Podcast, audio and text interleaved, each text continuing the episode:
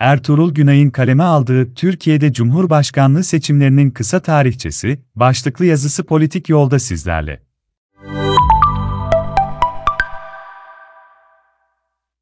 Cumhurbaşkanlığı Kurumu, bizim siyaset dünyamızın baştan beri temel tartışma konularından biri ola geldi.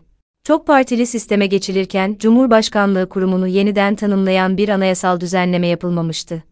O nedenle çok partili dönemin ilk yıllarında Cumhurbaşkanının konum ve tutumu sürekli bir çekişme konusuydu. 1961 Anayasası ile yapılan düzenleme parlamenter demokrasinin gereklerine uygundu. Ancak Cumhurbaşkanı seçiminin sonuçsuz biçimde uzayıp gitmesi halinde ne olacağı öngörülmediği için 1980'de krize neden oldu. Bu kriz, 12 Eylül darbesinin gerekçelerinden biri olarak alakıllardadır. 1982 Anayasasında seçim krizini giderecek önlemler alındı. Ama bu kez darbe liderinin bu makama oturacağı öngörülerek yetkileri abartılı biçimde arttırıldı. Aradan geçen 10 yıllarda bu yetkilerin, parlamenter demokrasi kurallarına uygun olarak yeniden düzenlenmemesi, makama gelenlerin başkanlık heves ve arayışlarına özendirdi. 2007'de anayasa hükümlerinin kasıtlı ve hukuka aykırı yorumundan kaynaklanan ve ancak seçime gidilerek aşılan yeni kriz, bu kez doğrudan seçim tartışmalarını gündeme taşıdı. 2007 seçimden sonra yapılan anayasa değişikliğiyle, Cumhurbaşkanının Türkiye Büyük Millet Meclisi yerine genel oyla seçimi kuralı getirildi. 2014'te ilk kez genel oyla seçilmiş Cumhurbaşkanının yetkileri, 2017 anayasa değişikliklerinde iyice abartılarak kurum, Cumhuriyetin ve demokrasinin temel tartışma konularından ve sorunlarından birincisi haline geldi. Şimdi ülkenin, demokrasinin asgari kurallarıyla yeniden buluşabilmesi için bu sistemin değişmesi, yeni bir cumhurbaşkanlığı tanımının ve konumunun belirlenmesi gerekiyor. Seçimin yaklaşık bir yıl içinde beklenir olduğu şu günlerde, Türkiye'de Cumhurbaşkanı seçimlerinin tarihçesini bilmenin geleceğe doğru adımlar atabilmek için yardımcı ve yararlı olabileceği düşüncesiyle, bu yazı bu konuda özet bilgi sunmayı amaçlamaktadır. Partili Cumhurbaşkanı dönemi 1923-1961 1923'ten 1946'ya kadar Türkiye tek parti rejimiyle yönetildi. Devlet başkanı aynı zamanda tek partinin CHP'nin de genel başkanıydı. Ülkede başka parti olmadığı için bu konum doğal karşılanıyor, tartışma konusu yapılmıyordu.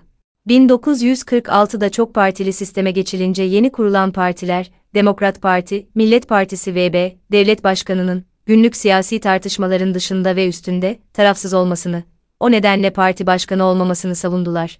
1946-50 arasında çok partili sisteme geçiş kararı veren ikinci Cumhurbaşkanı Sayın İsmet İnönü, CHP Genel Başkanlığından ayrılmadı ama yerine parti işleriyle ilgilenecek bir vekil atadı ve günlük siyasi tartışmaların dışında kalmaya çalıştı. Örneğin, bu dönemde P'yi ihtilalci yöntemler kullanmakla suçlayan Başbakan Recep Peker'e, kendisini, iktidar ve muhalefetteki bütün partilere eşit derecede vazifeli saydığını söyleyerek karşı çıktı. Bunun üzerine, demokrasi karşıtı fikirleriyle ünlü Peker, başbakanlıktan istifa etmek zorunda kaldı.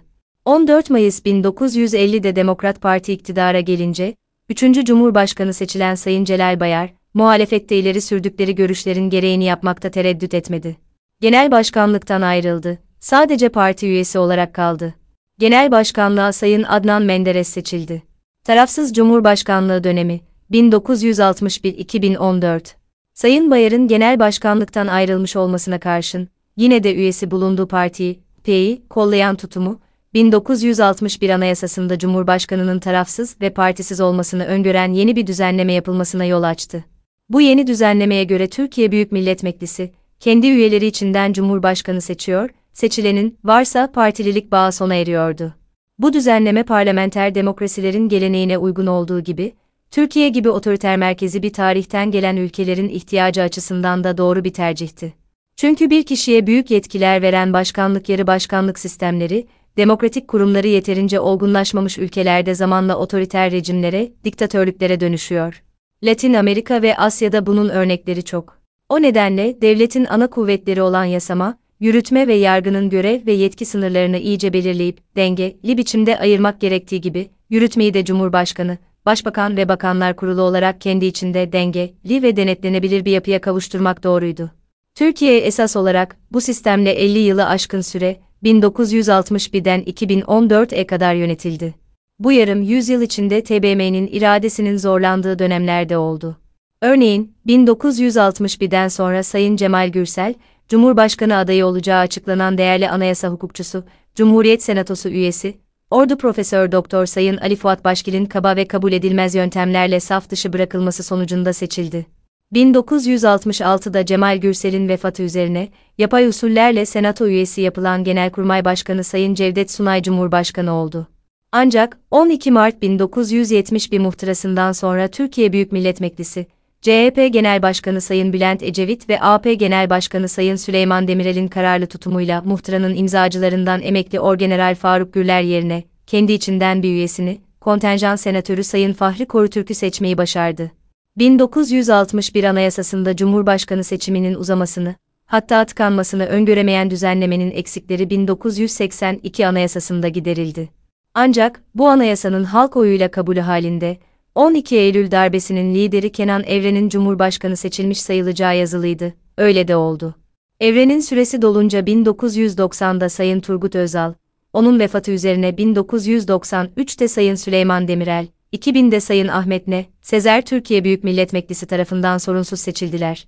1982 Anayasası ile getirilen sistemde Cumhurbaşkanına, 1961'e göre daha geniş yetkiler verilmişti. Parlamenter demokrasinin kurallarını zorlayan bu yetkiler, anayasa oylamasıyla Cumhurbaşkanı olacağı düşünülen evrene göre düzenlenmişti. Ne yazık ki, aradan geçen onlarca yıl içinde bu yetkilerin yeniden düzenlenmesi sağlanamadı. Bu 40 yılı aşkın dönem içinde Sayın Özal ve Sayın Demirel gibi siyasetten gelen Cumhurbaşkanları partilerinden istifa etmiş, bağımsız konumdaydılar, yeterince tarafsız olup olmadıkları elbette tartışılabilir. Ancak hiçbiri bir partiye karşı açıktan tutum almadığı gibi, bir partiyi kollayan ayrımcı bir davranış da sergilemediler. Makamın üstün konum ve değerinin farkında davrandılar. Buna karşılık, siyasetin dışından, Anayasa Mahkemesi Başkanlığından, Cumhurbaşkanlığına gelen Sayın Sezer, seçimine katkı yapan siyasi çevrelerle de, sonra gelenlerle de olumlu bir diyalog geliştirmede başarılı olamadı.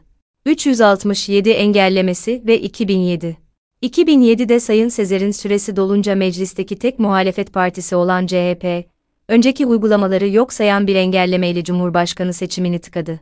Anayasaya göre ilk iki turda nitelikli çoğunlukla, 367 oyla, Cumhurbaşkanı seçilemezse, üçüncü turda salt çoğunluk, 276 oy, alan aday seçilmiş oluyordu. Bazı hukukçular, oylamanın geçerli olması için de 367 üyenin katılması gerektiğini iddia ettiler. Tam bu eşikte 27 Nisan 2007'de Genelkurmay Başkanlığı'nın internet sitesinde iktidara yönelik bir uyarı niteliği taşıyan bir metin yayınlandı. Bu ortamda muhalefetin engelleyici tutumunu, iktidara önyargılı biçimde karşı olan hukuk makamları da destekleyince seçim yapılamadı. Erken seçim kararı alındı. Temmuz 2007'de iktidardaki Adalet ve Kalkınma Partisi daha büyük çoğunlukla TBM'ye geldi. Barajı geçerek yeniden meclise giren Milliyetçi Hareket Partisi, kendi adayını göstererek oylamalara katılınca düğüm çözüldü. Sayın Abdullah Gül Cumhurbaşkanı seçildi. Anayasaya uygun olarak parti üyeliğinden istifa etti. Ancak TBMM'nin Cumhurbaşkanı seçmesinin engellendiği bu dönemde bir başka tartışma gündeme geldi. Cumhurbaşkanının doğrudan genel oyla seçilmesi önerildi. Türkiye gibi yeterince türdeş olmayan bir toplumda, devletin başının genel oyla seçilmesinin yaratacağı kamplaşma ve gerginleşmenin sakıncaları gözetilmeden, popülist bir yaklaşımla bu öneri benimsendi. Ekim 2007'de halk oyu ile kabul edilen anayasa değişikliğiyle Cumhurbaşkanının genel oyla doğrudan seçimi kuralı getirildi. Yeni düzenlemeye göre Cumhurbaşkanı 5 yıl için ve üst üste 2 kez seçilebilecekti. Önceki sisteme göre Cumhurbaşkanlığı süresi 7 yıldı ve üst üste seçilme imkanı yoktu. Genel oyla ilk seçim 2014. 2014'te Sayın Recep Tayyip Erdoğan bu yeni sisteme göre ilk kez doğrudan halk tarafından seçilen Cumhurbaşkanı oldu ve bu konumunu hükümet ve bütün siyaset üzerinde üstünlük gerekçesi olarak kullanmaya başladı. Aslında Erdoğan 2014'te aday olduğunda oldukça yıpranmıştı. 2013 yazında yaşanan gezi olayları otoriter yüzünü ortaya çıkardığı gibi, 2013 sonunda gündeme gelen yolsuzluk iddiaları da kişisel olarak sorgulanmasına yol açmıştı. Tam bu kritik eşikte zamanın iki önemli muhalefet partisi, CHP ve Milliyetçi Hareket Partisi, aday tespiti konusunda, ülkenin ve siyasetin gerçeklerini yeterince gözetmeden isim belirleme yoluna gittiler. Muhalefetin adayı Profesör Doktor Sayın Ekmeleddin İhsanoğlu, iyi eğitimli, kişisel olarak değerli bir bilim insanı ve diplomattı. Ancak yaşamının çoğu yurt dışında geçtiği için Türkiye'yi ve hele siyasetin sorunlarını ve toplumun beklentilerini yeterince bilmiyordu. Kampanya sürecinde kendisine aday gösteren partiler, hemen hiçbir ciddi lojistik ve düşünsel destek vermediler. Adayı kendi dünyalarına yakın görmeyen laiko-modernist çevrelerde, tatil yerlerinden ayrılma zahmetine katlanıp Ağustos ayında yapılan seçime katılmadılar. Onlara göre Erdoğan seçilirse, günlük siyasetten uzaklaşacak, böylece kurtulmuş olacaklardı. 2014 Ağustos seçiminde katılım oranı %74'te kaldı. Sayın İhsanoğlu'nun %38, Sayın Demirtaş'ın %9 oranında oy aldığı seçimde Sayın Erdoğan %51, bir oyla seçilmiş oldu. 2017 Anayasa değişikliği ve sonrası. Erdoğan, genel oyla seçilmiş olmasını sürekli olarak devletin ve siyasetin tüm kurumlarına müdahale etmek için gerekçe yaptı. Bu dönemde, anayasa gereğince Sözde Partisi'nden istifa etmiş olmasına rağmen, partili görünmenin ötesinde, partisinin iç işlerine müdahale etmekten hiç sakınmadı. 15 Temmuz 2016'daki karanlık darbe girişimini, yapacağı yeni düzenlemeler için fırsat saydı. O hal ortamında MHP'nin yardımıyla yapılan anayasa değişiklikleriyle Cumhurbaşkanının partili olmasının yolu açıldı. Başbakanlık ve Bakanlar Kurulu kaldırıldı. Yürütme yetkisi tek başına Cumhurbaşkanına verildi. Ay madde 104 1. Zaten daha darbe girişimi önlenmeye çalışılırken, Erdoğan, bu girişimin kendileri için Allah'ın bir lütfu olduğunu söyleyivermişti. Cumhurbaşkanlığı hükümet sistem, adı verilen bu Türk tipi başkanlık sisteminin medeni dünyada örneği yok. Asya tipi, örneğin Türkmenistan gibi demokrasi sürecine henüz geçememiş yönetimlerle benzerlikler taşıyor. 2007 değişikliğiyle Cumhurbaşkanının üst üste iki kez seçilebileceği kuralı görünüşte korunurken, eklenen bir fıkra ile üçüncü kez seçilmesinin yolu da açılmış oldu. Buna göre Cumhurbaşkanının ikinci döneminde Türkiye Büyük Millet Meclisi, seçimlerin yenilenmesine karar verirse, bu durumda Cumhurbaşkanı da yeniden aday olabilecek. Ay madde 116. Şimdi Erdoğan'ın yeniden adaylığı bu maddenin işletilmesine, yani TBMM'nin erken seçim kararı almasına bağlı. Bu anayasa değişikliklerinin halk oyuna sunulduğu 16 Nisan 2017'de yapılan referandumda katılım %85 oldu. Değişiklikler %48, 5 red oyuna karşılık %51, 5 oyla kabul edildi.